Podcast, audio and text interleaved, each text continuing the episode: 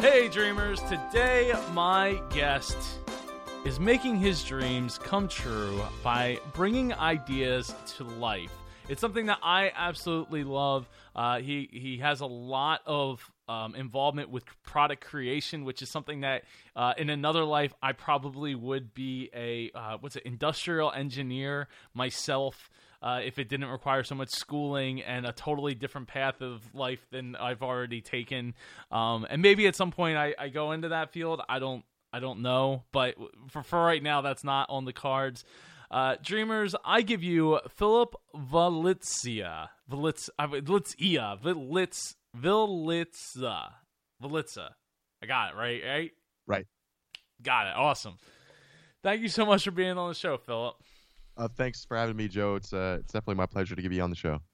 Yes, yes. I'm so glad that you reached out to me uh, because you, you just recently started your, your own show up, correct? Yeah, back in March. Back in March. Okay, so this year, which is awesome. Uh, congratulations on that. It's always great to have more podcasters in the fray. Uh, you know, because that's people getting their voice heard is, is so important. Uh, and and doing it through podcasting is a great way for everyone to come together and connect with people that are like minded um, on that on that level. So, Filip, I'd love for you to start out by giving some background about yourself. Yeah, so I guess in a nutshell, and I'll kind of tie all of this together why I'm doing what I'm doing. So, as a kid, um, my mom and I left Czechoslovakia at the time. Czechoslovakia was communist. This was in the uh, mid 80s.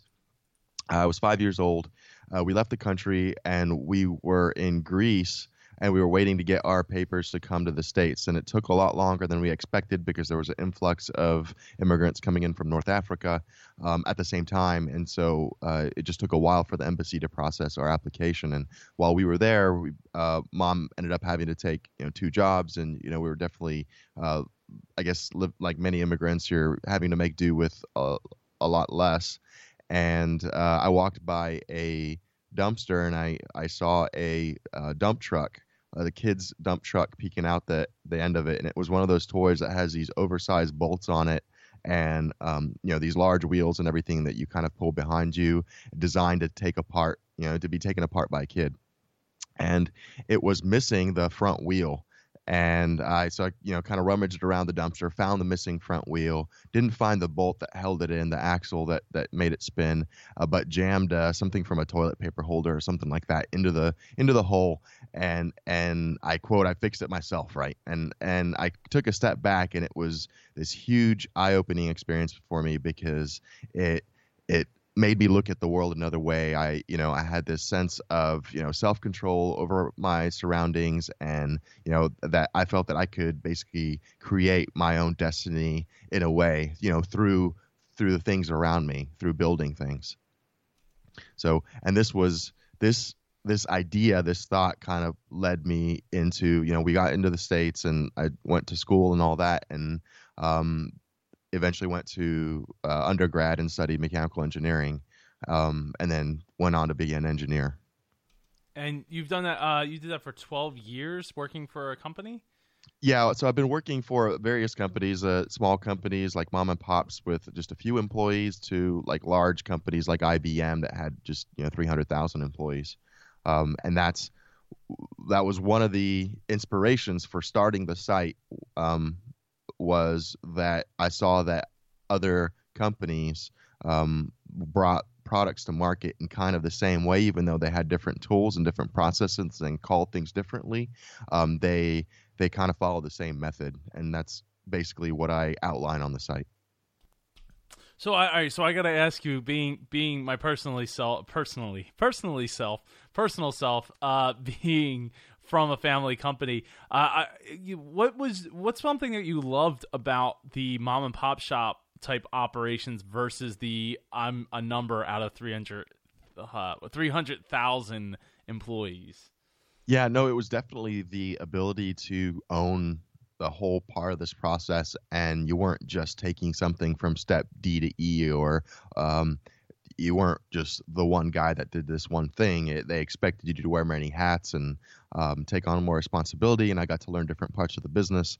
Um, one of the entrepreneurs I worked for, I actually ended up working uh, for some of his other ventures that he had. Even though I was a mechanical engineer, I was doing like web design for his like wedding business, and to me, all that stuff was like super exciting because I I got to kind of dip my toe in things that um, know I didn't know anything about, and I got to learn that way. I'm very much a hands-on learner. Uh, as am I. So I, I, I definitely have a, a, deep appreciation for the idea that you had to um, pick up and, and learn multiple things and, and do it all uh, yourself because that's that's how I am. And as podcasters, it makes that transition so much easier because we don't have a team of people like our social media person and our website person and uh, you know the, these these things. And you know I, I gotta say and and you you I'm sure I would guess or venture to guess that you probably feel the same way that people that um I have like kind of a, a distaste for people that are like, "Oh, you're just a jack of all trades, master." And now, in your case, you actually have the degree to back that up, in, the, in at least in one uh, specific realm of the creation process. But even still, um, being able to do it yourself, I, I think it, you know, it says a lot about problem solving. And as entrepreneurs and, and as you know, creators in general, that's what we're doing, uh, pro- constantly problem solving. No, I agree with that. And, you know, uh, I've actually given myself a hard time lately um, because I am a jack of all trades. And especially around engineers, that's typically not how it works. Most engineers tend to specialize, they're very vertical. Uh, at some point, the many people have this goal that they will know more about this one really finite topic than anybody else around them. They'll become that subject matter expert. And I was never interested in doing that. And um, now that I've, you know, so the, the economy in Houston is largely based on oil and gas. Oil and gas hasn't done too well. So the company that I was working for back in June closed down. I had to lay off the team that um, was working for me, and then eventually uh, I was out with them. And um, and I realized that it because I didn't have this one particular skill to hang my shingle on, it was actually really difficult for me to pick what I really wanted to do with my time now. Mm, yeah, no, I, I hear you because like that's that was my my uh, journey there with like I'm leaving my family's business and I don't have a degree and but I have all this experience working in a hundred million dollar company and um, wearing so many hats and interacting with so many different departments on so many different levels. And really i mean really being at the helm uh, for for a little while there towards the end. So it's yeah, it puts you in a position where it's like, oh, well, where, what do I, where do I go from here? Because like that was supposed to be the position I should have been in like 20, 30 years from now when I'm like getting really like, ah, I made enough money, it doesn't matter, it's over. Um, I can go do it whatever I want now, and it, it doesn't make a difference. But uh, yeah, I, I feel for you, man, because it's. It, you know, I, I could say like if I wanted the four, like if I needed brain surgery, I want to go to the guy that only looks at the brain, right? Or right. even maybe just like one part of the brain. Like he only focused on the back end of the brain, doing research and all that, like that kind of stuff where it's like life or death. But as you know, again, as as being problem solvers in general, and even then, I still would like my brain surgeon to be a problem solver because you, you know you learn something new every day something new happens you know Anything new experiences. Right like we don't always know. You'd be like oh man that guy shouldn't be alive right now. I don't understand what like i don't understand this. Then we have to figure it out. Like he should be dead. Like Lee, you know right now. He should be on that table dead but he's not. So i've never seen this before. We need to figure it out. And and yeah but at that point i want a problem solver. I don't want someone to be like oh well i've never seen this before. Well then this can't happen. I you know what? Let's just get somebody else in here So I'm not the guy that he died. You know, when he does die, it was on my watch. Right. um. So all right. So you you when did you decide that this whole podcasting thing was going to be for you? Were you already a big podcast listener? Uh, yeah, I listened to some podcasts. Uh, so I had my my comfortable job in corporate America, you know, making six figures, but then, you know, certainly wasn't happy. And so I started listening to podcasts. The, you know, the first one, it's classic, you know, Pat Flynn's um, podcast. And that kind of opened me up into the world of, hey, there's this, all this other content out there that, um, you know, I, relates to me or I can definitely relate to. And um, that's kind of how I got on that train. And that was probably uh, that was before my daughter was born. And then when my daughter was born, and I was literally in the hospital with my wife, she was asleep, and I was looking out the window and I was thinking, you know, in 18 years, she's going to be in college, and I wouldn't have done anything to put my imprint onto the world. You know, I've, I had. I went to business plan competitions. I even got some money, but I never did anything with that money because I waited for that perfect idea or that perfect thing that I could latch onto. Because looking around me, I saw these people that you know took that one idea that one product that their grandfather had that you know they kind of tweaked or whatever it was and they just hung their shingle on it and they said okay now i'm going to go out and do this. And they just followed that one thing and they were successful and i never had that one thing and and so you know then that was kind of putting me off but at that moment look you know when i was in the hospital i thought you know what? I'm going to start creating a blog and i'm going to write down all the stuff that people ask me you know, people were coming up to me saying, "How do I bring my product into Shark Tank? How do I, um, you know, sell it on Amazon? Those types of things." Some of the questions I knew, some I didn't, but I thought, you know what, this is going to be fun. I'm going to create a blog and I'm going to answer whatever, whatever I can. And then at the end of, you know, so I spent maybe six months creating a ton of content um, while I was uh, helping take care of my daughter and uh, you know in between bottle feedings and then i launched the site in january of 2016 this year and then in I, I said, you know what, I really want to do a podcast because I'd love to interview interview some of these people that came off of Shark Tank or that actually walked this walk, you know, built a business for under a couple thousand dollars and created their product. No, I, I love it. I mean, I, have watched every episode of Shark Tank, and uh, it, you know, really what it comes down to is if you don't have that that um that product that like oh grandmom's peanut butter or grandmom's, you know, yep. uh, apple butter or whatever, you know, formula or recipe. That what what it comes down to is is really just getting started because it's those ideas and getting in that creative process that's going to lead you down the path to where you are today. Um, so, and, and I mean, it's happened for me quite a few times with with writing books and and doing talks and you know just yep. doing uh, just doing what I'm doing instead of just sitting back and being like, oh well this isn't the perfect idea. I'm not the perfect person for it. And there's people that um, have either struggled more than me or, or they're they're more qualified, right? But maybe they're not doing it. you know what I mean? Like, you, you know, they might have the same idea too. But it's all about the um, perspective at that point that you bring to the table and and what you um, have to offer. So. Yep. Uh, I totally uh, applaud you for getting started to to bring that together and uh, giving a pl- people a place to to uh, I guess uh, tap into their inner creativity and their inner creator. Mm-hmm. Not just creativity but create i mean it's from this i assume it's derivative of the same word. Create creativity creative cre- creator. I, I yeah no it's i'll be here all week.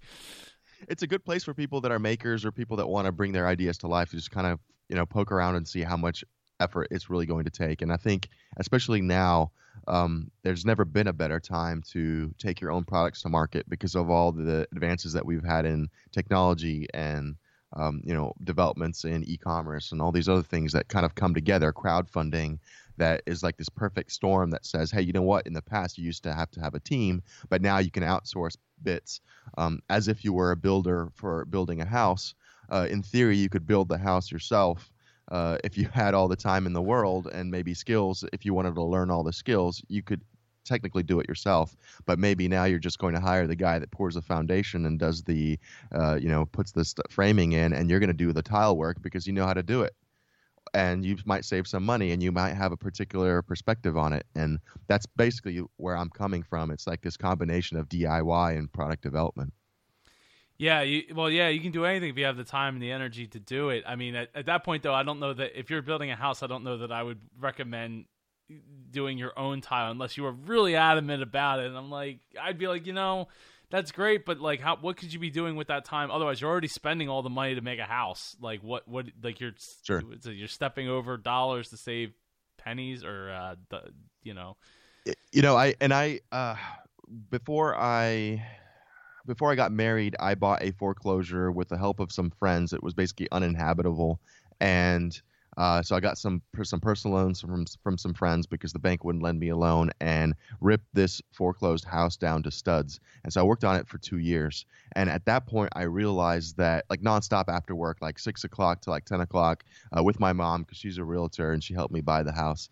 And um and I so I I I know what you're saying about uh, outsourcing the things that you can't do, but at the same time, I had this like particular vision, and the people that would execute on it were way out of my price range, and so I thought, you know what, I'm just gonna roll up my sleeves and do this, and and in most cases, I mean, I probably hired two or three people that were professionals, you know, licensed plumbers, licensed uh, HVAC guys that would would you know had the tools and equipment I hope an electrician I could. too.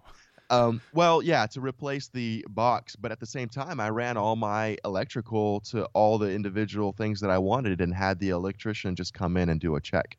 Uh, in Texas, we don't have um, uh, we don't have any restrictions for stuff like that, so you can do your own as long as it's um, it's inspected. And so, you know, I saved a ton of money, and I got exactly what I wanted. Uh, it definitely took me a lot longer, but I learned along the way, and now I definitely won't do that now. I've got a daughter and a you know family, and I don't have the time for that. But when I do hire a contractor, I'm able to ask an educated question about, hey, how do you terminate this type of splice over here, or how are you going to run this? Are you going to put it in conduit? You know, those types of things that maybe the average homeowner would would leave up to the vendor and maybe not you know miss something. Right. No, I, I totally agree. Um, and you traded that time because you can either trade time and energy or, or dollars for, for what you do or what you need done. And um, I and I would like in that case, I would I think that's awesome that you did, and you learned a ton of stuff. You probably obtained a ton of tools, or at least borrowed a ton of tools to yeah. make all that happen. Uh, and and that's that's that's awesome. I my point was like if you if you're just going to like have everybody do everything, but I'm going to do this one specific thing you yeah. might want to just be like, you know, what what am I really saving here? Absolutely, um, right. Because and then because you don't know what your life's going to bring tomorrow. Like leave that up to a professional that, that that's all these do. Like he doesn't have to go to work and then do the tile. But if you're not doing the tile quick enough, maybe you're holding up the kitchen cabinetry or something right. that you know what I mean. Like that, right, absolutely. that kind of thing can happen. So, um, I would I would definitely recommend not doing it at that point unless you really had the time or was going to tile like the whole like floor, like wall to wall tile. Um, anyway, so I so have you have you gotten a job since you left or since you were were, were kicked out of your last job? Uh, no, you know, and I've I've used this as an opportunity to kind of refocus on the thing on my my younger child. You know, I um, so growing up, I was an only child to a single parent, and that meant I watched my mom work two jobs and do a lot of things, and I saw that the lack of money brought a ton of stress, you know, um, especially because she was self employed. I saw that, you know, insurance was really important. I saw uh, saving for retirement was super important. I saw what one unexpected emergency could do uh, to your emergency fund. And so I was conservative financially growing up, uh, where you know we definitely didn't spend a whole lot of money on anything. And then as I graduated college, the work that I took on, even though I was really interested in it, there was definitely an end goal of, okay, I'm going to take this job. I'm X percent interested in it, but it has a 12% raise. And I kind of climbed the ladder in a way to where I got into management after, you know, eight, ten years and, you know, quote, got what I wanted and realized that I wasn't happy. And the last couple places I worked in where you know, don't get me wrong. If you're managing a team and you love the people that you work with, that's one thing. But if you're managing a team and your role has been reduced into being an administrator, um, and that's all you're doing, and you're a- away from being the creator or doing what you enjoy doing, oh man, it just killed me inside, you know. And so I would drive into work and just grip the steering wheel like, here's goes another day where yes, I got what I wanted. We're financially in a good spot. We definitely live below our means. The house was paid off. Uh, you know, there's all this stress that's relieved. By the way, one of the least sexy things you could do live below your means is so freeing. I can't tell you the oh man, how much weight was taken off my shoulders when I paid off the mortgage, and I could I would sit in these meetings where people were talking about uh, downsizing and laying people off. And obviously, it hit me. And we were still a single income household at that point because my wife had some complications post pregnancy. But um, I thought, you know what, we're gonna be okay. Like it's not that big of a deal. The market sucks, and I know I can't get another job, but we're not gonna be on the street. So, I mean, that's not the question that you asked, but I guess you know, leaving the job back in June like made me just kind of like like take this monster breath where I could now like reconnect and say, okay, back when I was five, I had this dream of, you know, making things or doing things or having, um, you know, having this impact on a world. And what is that? I need to reconnect with that with that kid again because I've lost who I was in the last 12 years by by chasing this this goal that don't get me wrong, you know, if you don't have money, money will make you happy. And the only people that say money doesn't bring you happiness are the people that have money. Right. and so, and so that, I mean, so I'm, you know, and I'm definitely speaking from that perspective where, you know, I finally got what I wanted and I realized, you know, that these are all really nice things, but I hate when I'm spending the best part of my day, the nine hours of my day, which I have the most energy and the, uh, you know, everything is like to this job that doesn't connect with me mm. um, because the tasks that I'm doing at that job don't fulfill me. Right, and I I could to- like I totally resonate with all of what you're saying, um, and you know I yeah the, having having that mortgage um, is the biggest uh, down you know downfall of of being able to be free of like okay well I you know okay so it costs well, I don't know what your taxes are down there in Texas, but like around here, it's it's like eight thousand dollars a year. So, but if you break that down to a year, I mean, that would be like less than you know eight hundred bucks or whatever a month, less than eight hundred bucks a month. So it's like okay, well, that's not that hard to come by. Like you could do all kinds of things to make that kind of money, um, yep. versus like oh, the mortgage is twenty two hundred, like every single month. It's it, you know it adds right. up quick, and then you start talking about like let's have cars, new cars. Okay, well now it's three, you know, basically 400 dollars per car, and that you know that adds up, and um, before you know it, you need you need those jobs to be able to pay for all that stuff. Yeah, and I don't want to uh, to throw that out there and say, hey, we live in a perfect neighborhood because we don't. You know, I bought the house when I was single before I even met my wife, and it doesn't work for a family. You know, there's some things that my wife is like, you know, I wish we had blank, or I wish we had a neighborhood that had families in it, or I wish that we live in a, a neighborhood that had a good school system. So it's not ideal. You know, we've got an 18 month old daughter, but at the same time, I'm looking five years from now to say, you know what, we don't really need it right now. You know, we ideally we need a house five years from now that's in this certain spot. And right now, uh, my focus is on you know growing the business and focusing on where I can add value and using this as an opportunity because the market is so depressed that I don't want to just go out there and get a job just to have something right now. Unfortunately, my wife went back to work and and you know so so the pressure's off a little bit and I'm able to focus on things that really just bring me that you know that joy. Well, is, is somebody watching the baby for you during the day? Yeah, you know, it was time for my wife was watching our daughter until she was maybe 16, 17 months, which is really great. Uh, wife is a physical therapist, and uh, so you know her physical skills got really improved because she was like working on her like a patient, pretty much. um, and uh, but at at this point, she's uh, she started her terrible twos early in a way where she's you know exploring the house and and doesn't understand no. Uh, which you know kids won't at at that they at that age they just you know they just explore quote and just pull things apart and they want to learn and they want to be involved in what you're doing and there's no way that i was able to get stuff done even with the door closed and everything um, and so it just so happened that my wife was able to find a a, uh, a good job and I thought, okay, perfect. You know, my you know, daughter's going to daycare, so she can uh, she can get schooled, and they do a really good there. job. oh, I love it. Um, so, well, all right. So, how, how did your family take this idea that you were like, okay, I'm going to start my own business, and it's going to do this thing called podcast, where they may or not may or may not have ever heard of what a podcast is. Well, you know, I had started the podcast before I was laid off, and so they kind of they were okay with all that because I was doing it off on the side, and I was just trying to make it work. Um, after I got laid off, it was it kind of spun off into okay, now I want to just do consulting. I want to go and work with some of these small companies that I worked with again to do product development end to end instead of just being a hired gun that you pay me by the hour like someone off of freelancer. I want to take on these larger projects where I'll help you, you know, revamp something in your product line or come up with a new product or whatever it is. Um, and they were they're supportive of that because until now I've basically done quote the right thing financially, the risk adverse thing from a a job perspective. And so my mom's definitely like, oh yeah, get out there and do your own thing. But you know, obviously she comes from a different place, whereas my wife was like, um, how long are you gonna do that for? You know, and uh, but she's awfully obviously super supportive. Um, so uh, you know, she went back to work just so I could do this. So, I, you know, no, I guess I, I I don't really have any complaints. You know, things are really good right now.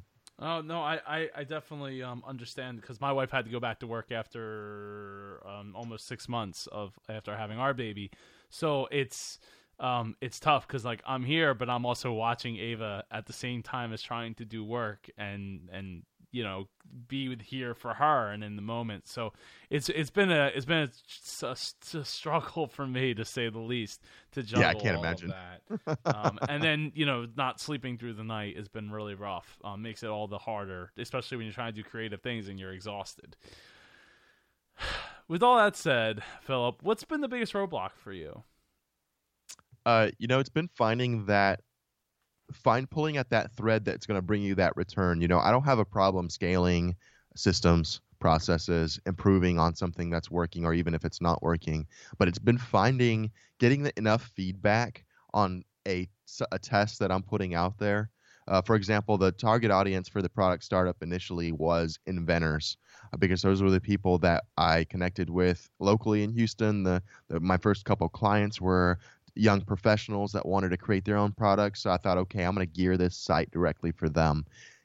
The great majority of individual people, whether they're um, you know stay-at-home moms or dads or uh, people that want to do things as a side hustle, the great majority of them will not pay for any type of service or content when it comes to um, creating a product. At least that's been my finding and very painful finding after about six months of you know putting the site up and creating a podcast. And so now i've been, and pivoted back into the group that i first started my career with which is small businesses. So, yeah you know it, it, it's tough with um it's tough with stuff like that because you've you would think that people would want to invest in something that they have an idea about, but the thing is, is they're probably not passionate enough about it. And if they are passionate enough about it, that means they're a do-it-yourselfer, and they're going to do the Google searches and the YouTube videos to figure it out on their own. Which is fine. I was just ha- I was happy to basically provide them that you know that free material and just be there as a coach or a guide for you know whenever you got stuck.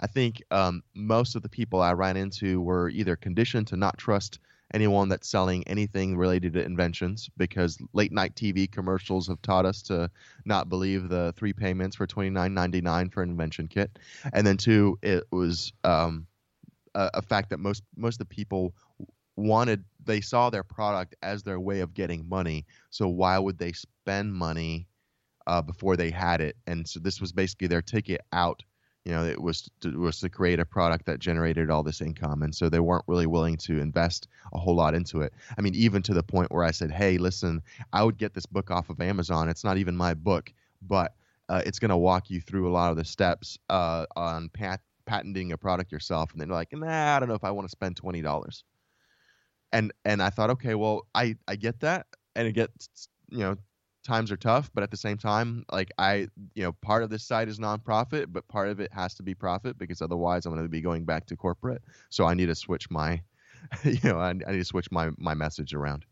And that's a that's such a that's such a shame, isn't it? Like, oh, I had this wonderful idea. It's going to be so great. I can't wait till everybody can get it. But the reality is, is patenting stuff is, can be what, like up to ten thousand dollars between Absolutely. lawyers' fees and stuff. So it's like I'm not willing to spend twenty dollars, but it's on a book that you didn't even write. Like you, yeah. the guy that's telling you to go buy his book didn't even write the book. Has like very little. I mean, what, like an Amazon affiliate code? You're gonna get like four to six percent on the sale of yeah. that book. Like, but no, no, no, no, no, no no, no. I'm gonna get this done, and and we're gonna get a patent. But but you're not because you you won't even spend twenty bucks on a book. Well, and I and I noticed this more in you know, and if you go in forums, especially like Facebook groups, where so I'm an admin on a Facebook group for inventors. Uh, it's pretty active, and there might be you know 1500 people in the group and i'll post content that is relative because that's you know the whole name of the game is trying to get some of your content out and so it's for example how to find a manufacturer and what questions to ask them for your product and i'll post the link and i'll get maybe four likes and six clicks you know and then not even a day or two later, someone will say, "Hey, I'm looking for a manufacturer. Any ideas on how I can find one?" And so in the comments, I'll say, "Hey, here's step one, two, and three, and by the way, um, here's a link in case uh, you want to to find out more." Don't read the link. Reply back to my comment. Okay, but what about step four?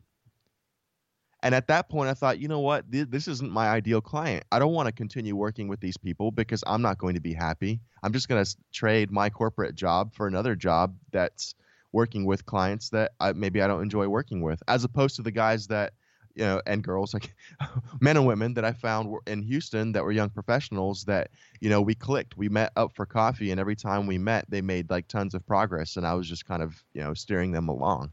It was just two completely different worlds.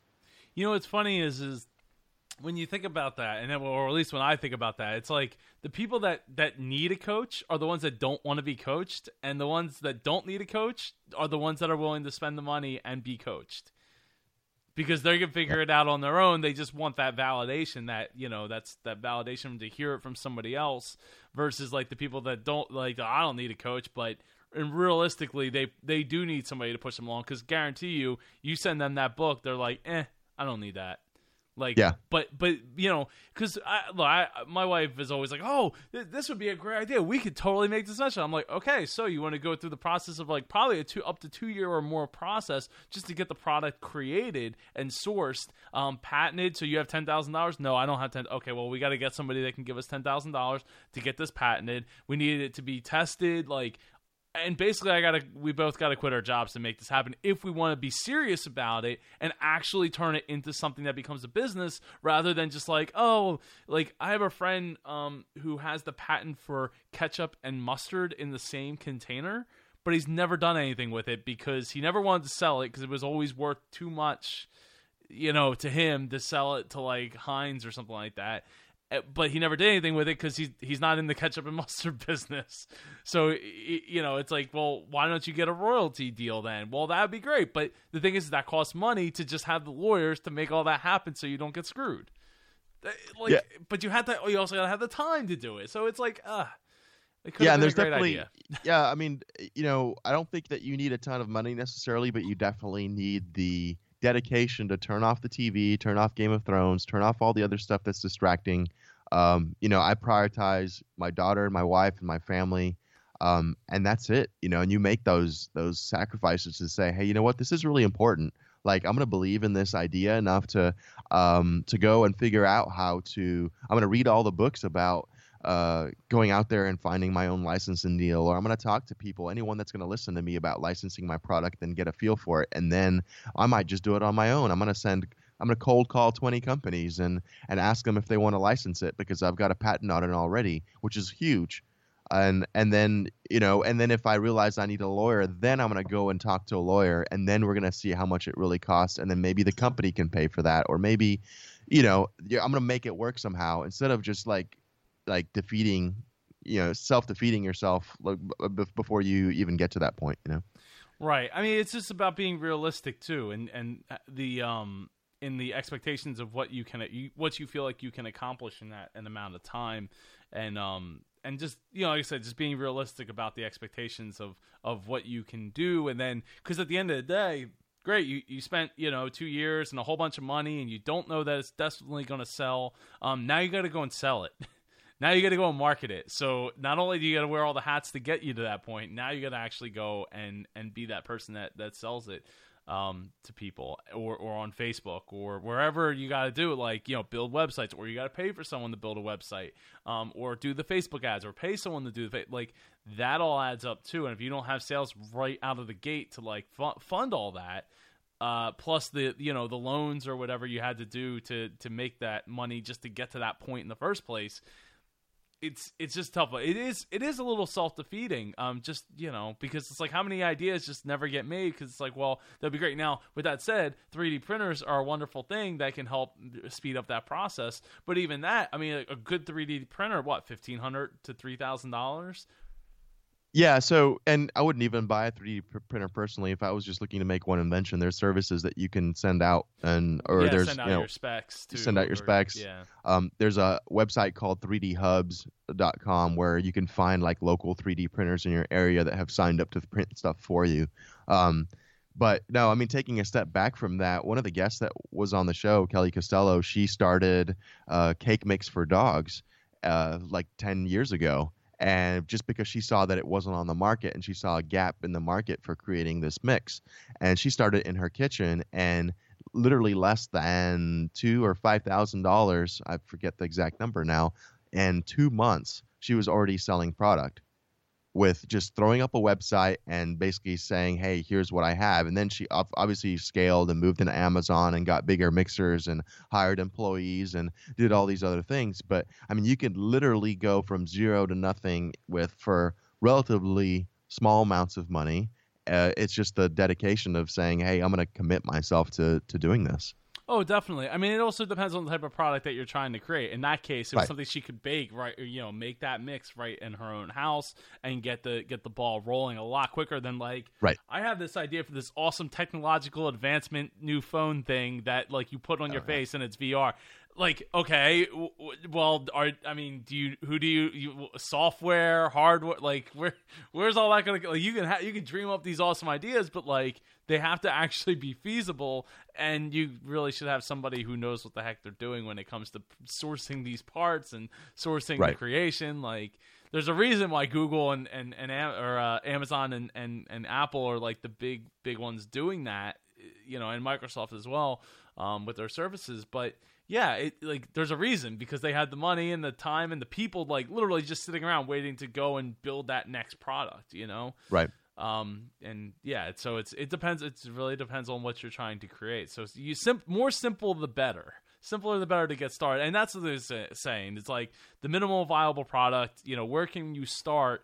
Um because you know we always people we always see people like oh man they got to like they're at this level. And it's like yeah but it took them like even if it took a year or two or three years like you're at zero and you want to grow to that um, you you can't you can't just do that out of the gate necessarily unless you have a bunch of money with a team of people literally sitting around waiting for the orders to build the next awesome thing that you come up with, which most people don't. So, uh, you know, don't get self defeated by that idea of like, oh well, if I can't go from you know having um this one plate like i want to open up a little store like a little shop and then if i can't go to having as many places as there are walmarts or mcdonald's in the country or the world then I, why even bother Yeah, no, and that's a good point. You know, you start small. You know, if I talk to people that say, "Hey, I have this idea, I don't know where to start," and I always tell them to go and Google.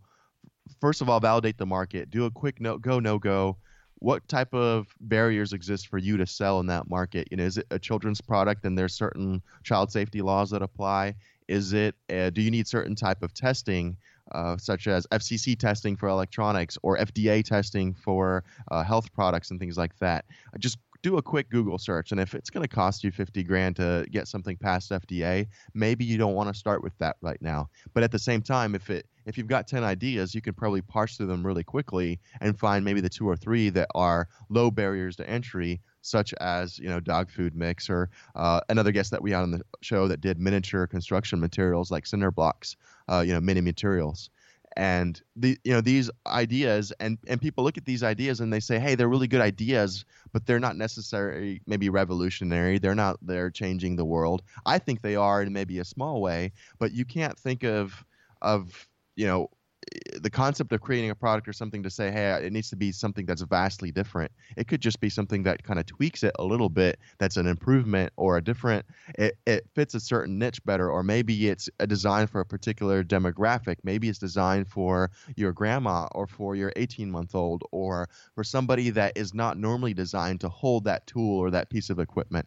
Um, and so there's all sorts of ways for you to kind of basically find that niche and, and get started. And and start talking to your you know your target audience Yeah, I couldn't agree more. I, I think uh, I think you, you, you really do need to you know because even if all right, so it's like hey, it's fifty thousand dollars. Well, maybe instead of like fifty thousand dollars to go do that that child's product, maybe it's a an idea that you could sell to to a company. You know, what I mean, you could sell the idea, at least get like some kind of prototype together, and then you get yourself a lawyer. Now you're not talking fifty thousand, you're talking five to ten thousand. You know what I mean? Right. Like, and it's and Right. it's five to ten thousand over the course of maybe many months versus like like pretty much all at once to like well, and to get speak to your going. idea, yeah, to speak to your idea directly, what you could do is file a provisional patent application, and you can even do that yourself, and it's about two to three hundred dollars through the USPTO.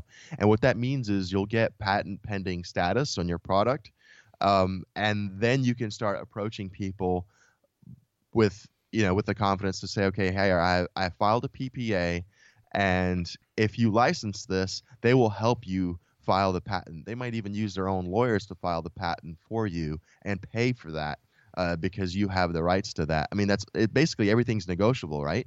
Uh, you go in and in the room and, and maybe you take uh, instead of taking six percent, you're taking four percent, but they pay for the patent up front, so you've got no upfront costs. So maybe your annuities aren't that great, but hey, you're making something. I don't want to say for nothing, but for very little. Yeah, you're making well, you're making something out of almost nothing. I mean, you know, two three hundred bucks for that. I didn't even realize it was that cheap for a provisional. Um, if you do it yourself yeah as Okay. opposed to hiring a lawyer and that's something that i think is possible to do yourself again if you get a book off of amazon twenty um, dollars, I can't, I can't spend twenty dollars. Are you crazy, uh, and and you definitely do it yourself if if you go and, and talk to a lawyer i think they're they're going to want between 1 and 2000 for a provisional and like you said the full patent application is 5 to 10 in my opinion uh, it's very rare to go from zero to full patent application without testing the market. I always tell people get a provisional patent application, use that year to prove your idea, talk to manufacturers, talk to your target audience, um, and then try to sell it and then have the market pay for it. If you start selling out of the trunk of your car and you're able to scrape up five, ten grand to get a patent before that year expires, you don't need investors at that point. Now you've bootstrapped. Right. Yeah. No. Definitely going to like flea markets and going to uh, trade shows. I mean, trade shows maybe a little bit that that's probably I would say that's probably the next step once you've proven that Out like hey coat, maybe. anybody wants it. Oh yeah.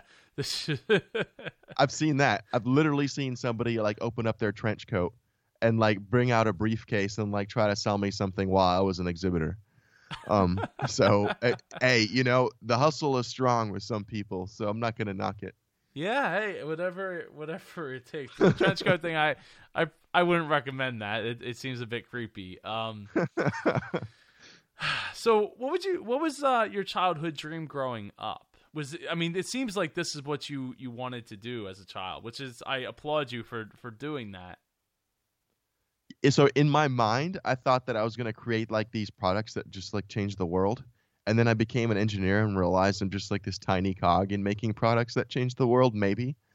Um, and so I, I I wanted to have a better role in that, and I definitely wanted to maybe pick and choose the products that that paid me good salary aren't necessarily the ones that I wanted to work on. You know, they're the ones that maybe large corporations needed or business needed, but the not the ones that spoke to me as a person to say, "Hey, this is going to make the impact in the way that I want." You know, I, I definitely feel the same way growing up, uh, wanting to, to do things that help change the world or change, do things that, you know, made a difference in people's lives and, and, and doing that through creating products for people. Um, unfortunately, I, I didn't wind up doing that, but I, I, in, a, in some ways I have. So it's, it's crazy uh, how things work out the way they do. Um, so, Filip, what's your dreams for the future look like? I mean, you, you said earlier you got five years that you're like, okay, that's when we really need to get a house, which would put your daughter about seven years old, six, six and a half, seven. So I, I mean, I would argue maybe a little bit sooner than that, probably closer to the three mark. Personally, if if it was if I was in your situation, I would be arguing for like the three closer to three years. But what's what do your dreams for the future look like? you know, long term goals, I just want to have that good family balance. You know, my mom was self employed so that she could pick me up from school, so that she could spend time with me when I wanted, um, you know, to. But then at the same time, I was left alone to do my own things and a bit of an introvert when I was growing up. Um, so I think that's my goal for my life is to have that work life balance. You know, I don't have this poster of a jet uh, on my wall or like a Rolls Royce and you know five cars in the driveway. That's not what motivates me. It's um, you know, it, maybe it'd be nice to have a vacation home in some other uh, place other than Houston, um, to where we could escape to and maybe rent out during the summers. you know that's it. It's a it's a very simple goal for me. It's having that life balance and having the ability to kind of decide that hey you know what? I want to take today off with my daughter and we're going to go to the museum and we're going to play around with stuff because i don't feel like working today. And but then uh, obviously hustling you know the other five or six days a week at night and you know you know that that would make me happy.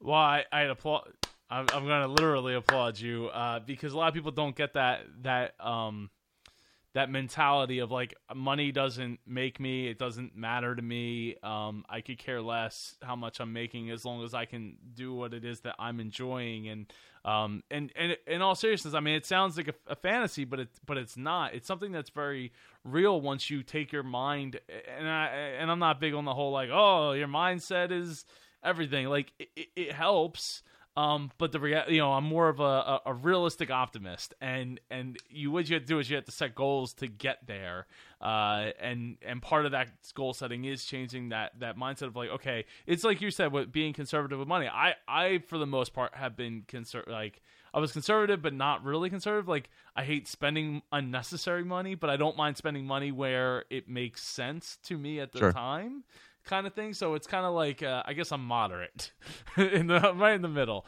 But um, but there is that that poor that poor um person mindset versus that rich person mindset where like hey I could pay someone to do this or I could save everything and it doesn't matter how much money you have money doesn't make that that mindset choice it's a lot of times it's it's how you grew up um and how you you just want you know you you um assess your wants versus needs and stuff like that. And it, it, probably goes even deeper than that. Like the whole therapist session could probably occur to help figure that out. But uh, so I, I, definitely applaud you for uh, wanting to to take that time to be like, look, I, I'm not going to work today. Now, I, like you, I'm sure, and and myself, uh, we both have the itch. We both have the desire to work. We both have the desire to create. That's one of the reasons we have a podcast. That's one of the reasons that we're helping people and that we're here. Um, you know, in in the first place, talking. So, it, you know, there's people who love to work, but I don't know that necessarily that they